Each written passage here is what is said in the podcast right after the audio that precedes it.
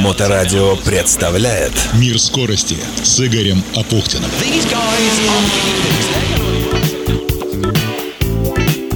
Приветствую, это Игорь Апухтин и «Мир скорости». Самые интересные истории из мира моторов, которые приводят в движение технику, все, что ездит, плавает и летает, а также встречи с интересными людьми. Вчера, 2 апреля, отмечали дни рождения трое из известных мне автогонщиков. Это Олег Крылов, это Владимир Воронов, директор команды Воронов Racing Company. Его брат Дмитрий стал многократным чемпионом и обладателем Кубка России по ралли. И сегодня в 85-й программе «Мир скорости» в первую очередь поздравление с 85-летним юбилеем двукратному чемпиону Советского Союза по авторалли, мастеру спорта международного класса, заслуженному тренеру России, в третьей четверти 20 века главному тренеру сборной СССР по ралли, автору книг по автомобильному спорту, на которых выросло не одно поколение автогонщиков, профессору Эдварду Георгиевичу Сингуринде. Он бывал в гостях у нас в программе надеюсь, еще не раз будет героем выпусков на Моторадио. Уникальный, легендарный человек, с которым мы знакомы 33 года. Имя которого в свое время знали главы даже тех государств, где он никогда не бывал. Как, например, в Иордании. Я свидетель того, как его встречали на высшем королевском уровне. Это был 1990 год, и это были фантастически авантюрные времена, когда два экипажа, тогда еще из Ленинграда, отправились своим ходом за 5000 километров в Амман на этап чемпионата Ближнего Востока Джордан Ралли. Кстати, когда Сингуринди прилетел на гонку рейсом Ленинград-Дамаск на пропускном пункте Аль-Рамта, между Сирией и Иорданией, выяснилось, что посольство Хашемитского королевства Иордания в Москве не поставило ему визу. Потребовалось вмешательство Королевского автомобильного клуба и лично его королевского величества наследного принца Фейсала, который был руководителем той гонки. Чтобы выяснить, в чем крылась ошибка, все оказалось просто.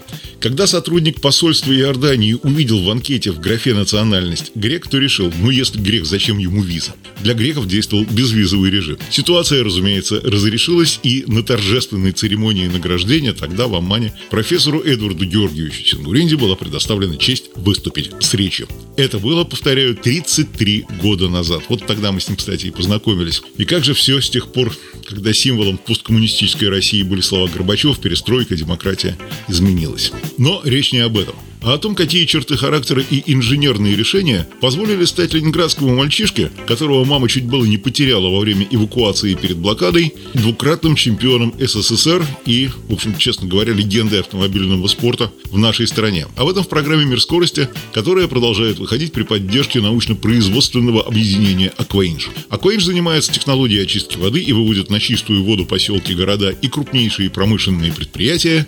«Акваинж» — это предоставление полного комплекса услуг услуг в области систем водоподготовки и водоочистки от обследования объекта до строительства под ключ и последующей эксплуатации очистных сооружений и станций водоподготовки с гарантией качества очищенной воды. Причем качества самого высокого. И в Петербурге, и на всей территории России. Рассказывает председатель Совета директоров компании, ветеран автоспорта Олег Трескунов. У нас гидротехнические сооружения это не просто бетонирование, допустим, ниже, нижней части очных сооружений, где должно быть накопители воды.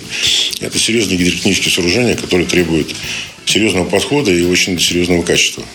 Отсюда возникает проблема, можно отчинить один усреднитель там, в течение двух-трех месяцев, если он, допустим, не очень правильно залит. А так как эта заливка должна быть одновременная, это очень сложно сделать, потому что погодные условия мешают. Ну, опять же, качество работы. Некоторые люди тоже не очень. Мы же как организаторы этого процесса не можем стоять у каждого человека, который делает свою работу. Поэтому приходится иногда переделывать, но если это быстро происходит, быстрее объект сдается. То, что касается наших металлоконструкций, э, которые мы ставим оборудование, это все происходит у нас довольно быстро. Уже система налажена. Да, все так. Каждый создает частицы мозаики истории на своем уровне и в жизни, и в экологии, и в спорте. Те самые частицы, которые, безусловно, влияют на развитие жизни и прогресс. Вот вам одна из историй из жизни. Тогда еще Эдика Сингуинди, будущего авантюрного гонщика, который решил, что ему под силу сражаться с заводской командой автомобильного завода имени Ленинского комсомола – АЗЛК, то есть заводом, который выпускал «Москвичи». Кстати, эти самые «Москвичи» доезжали марафоны Лондон-Сидней, Лондон-Мехико. В общем, автомобиль-то был очень серьезный, а не эти китайские поделки, которые теперь у нас собираются продавать под брендом «Москвич». Тогда это 60-е годы прошлого века. Как вспоминает сам Сингуринди, все началось со школы номер 181. Это в соляном городке, центр Санкт-Петербурга. Тут рядом и Академия Штиглица, напротив Михайловский замок и летний сад. И Сингуринди утверждает, что у него никогда не было в мыслях и не в мотивации совершать нестандартные поступки, но поступки совершались, и собственное мнение складывалось, исходя из конкретной ситуации, так, как он сам считал нужным. Но так получается, кстати, до сих пор, что поступки оказываются именно нестандартными. И еще со времен школы многие из нас, конечно же, каждый из нас, может быть, любили похулиганить даже отличники и хорошисты. И вот, выполняя план по сдаче металлолома, Сингурини с одноклассниками снял чугунные старинные ворота 19 века в какой-то из подворотен Санкт-Петербурга, тогда Ленинграда. Ребята наняли цыгана с лошадью и телегой, чтобы отвезти их на пункт приема. Это, конечно, отдельная история, тогда всем нагорело очень крепкие по шапке надавали, но тем не менее школы не выгнали. Я про то, к чему этот склад авантюрности в итоге однажды привел. Фишка в том, что этот непонятный грек из Ленинграда, как называли его заводские москвичевцы,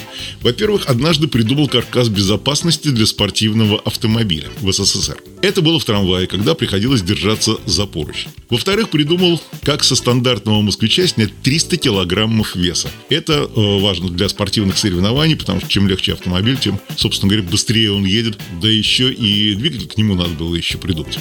В-третьих, он стал первым гонщиком, который решил, что в команде должно быть у экипажа два автомобиля, не только боевой, но и тренировочный.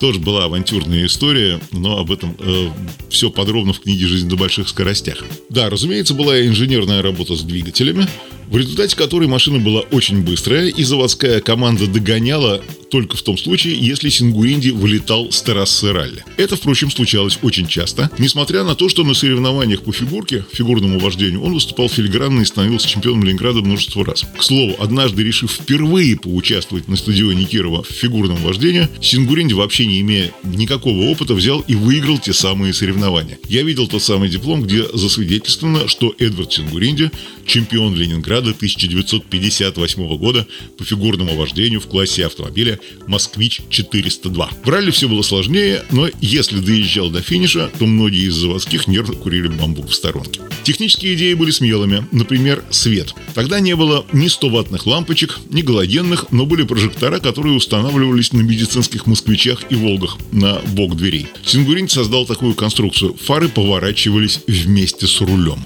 Зачем? Все просто. Идет горная гонка. И в какие-то моменты очень значимые – на крутом обратном серпантине ты поворачиваешь туда, где ничего не видно. То есть туда не знаешь куда.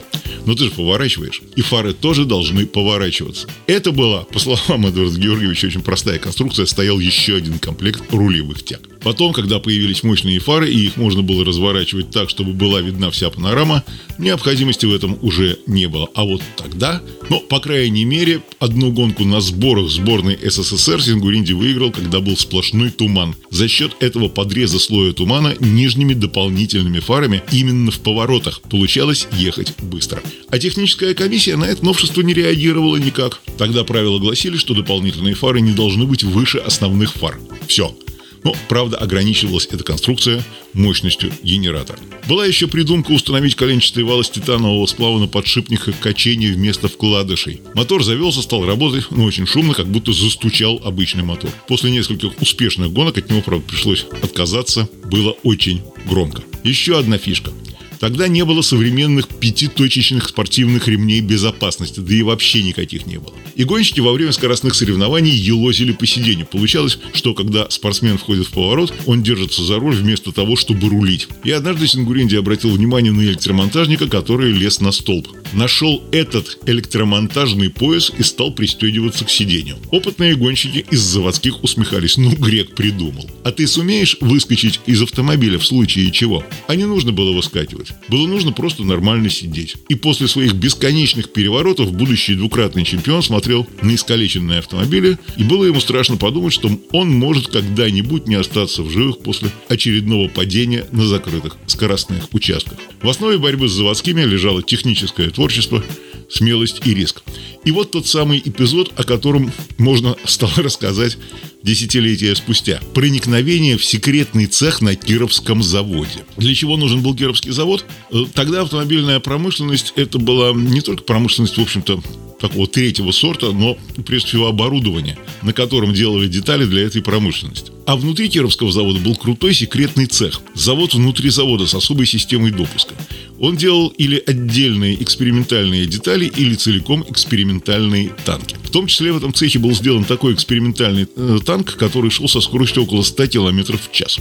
В этот цех было не попасть, несмотря на то, что внутрь завода э, Сингурин допускали. Но он познакомился с какими-то людьми и объяснил, что, понимаете, вот на этом простом поршне, когда он делается на обычных станках, я теряю примерно 5% оси. Потому что поршень то так перекашивает, так перекашивает. А у них был уникальный швейцарский станок, по некоторым слухам их было всего два в Питере и три в стране, который имел трехэтажный фундамент и позволял изготовить деталь с невероятной точностью, до микронов и который работал вообще без смазки. В общем, когда Сингуринди узнал об этом станке, начал думать, как бы попасть туда. Как правило, ночью в этот цех загоняли платформу с экспериментальными танками, накрытыми брезентом. Получить туда пропуск было нереально, и в итоге ему помогли загнать автомобиль под брезент на эту платформу, и он с людьми, которые в этом цехе работали, они потащили блоки наверх на этот станок, на швейцарский. Самое это интересное, что никто ни на кого не настучал. К утру все было сделано, расточили, блоки были основой высокооборотного двигателя, точная геометрия, не свойственная автомобильному производству, а вот как оттуда дальше выбираться, потому что там начались заминки с тепловозом. Те люди, которые помогали, они, в общем,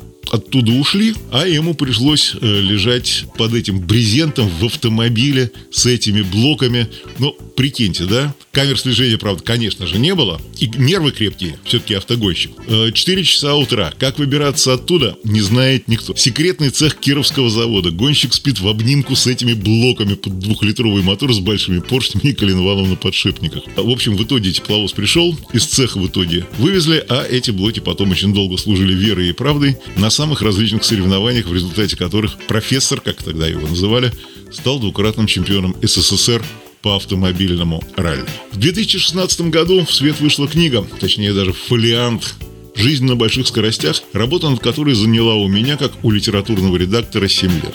Сейчас с Эдвардом Георгиевичем дописываем еще одну тренер и автомобильный спорт эмоционально-практическое пособие. Какой в этой книге будет точка, мы еще не придумали. Но книга «Жизнь на больших скоростях» заканчивается эпилогом, это уже я придумал, который называется «Парк Ферме». Это закрытый парк, то есть то место, куда ставят машины после гонки, и наступает время подведения итогов и осмысления произошедшего. И вот несколько мыслей профессора Сингуринди из этого парк Ферме. Цитирую. «Одно дело уметь форсировать двигатель, Другое дело управлять этим двигателем. Разные задачи для разных людей. Но если их может реализовать один человек, это высший кайф. Меня всегда прельщал не итог, не результат, как некое заоблачное достижение, а сам процесс. Осторожность и надежность – ведущие качества, а для гонщиков самое главное и самое трудное – ездить медленнее, чем ты можешь. Знать и чувствовать грань, переступив которую тебя уже ничто не спасет, очень трудно. Я всегда прав – исходя из того, не как я делал, а что я сделал. Моим принципом стал принцип великого хоккейного тренера Тарасова. Если игра не укладывается в правила, надо менять правила, а не игру. Нет слова «нет». Если ты трезвый человек и здраво мыслишь, правда всегда наверху. И еще никогда не было, чтобы окончательная победа была за силой. Окончательная победа бывает только за правдой. Это были цитаты из книги «Жизнь на больших скоростях» профессора Эдварда Георгиевича Сингуринди, который продолжает возглавлять кафедру физической культуры в Петербургском лесотехническом университете и где по-прежнему живет и работает созданное им в середине 70-х годов подразделение автомобильного спорта. В этом году, я уверен, мы допишем еще одну книгу, и когда она выйдет из печати, об этом я обязательно расскажу в программе «Мир скорости», которая продолжает выходить при поддержке научно-производственного объединения «Акваинж», где знают, как сделать даже сточную воду идеально чистой. Занимайтесь спортом, развивайте навыки безопасного управления транспортными средствами повышенной опасности и будьте вежливы на дорогах. До встречи! Удачи! Мир скорости с Игорем Апухтиным. На Моторадио.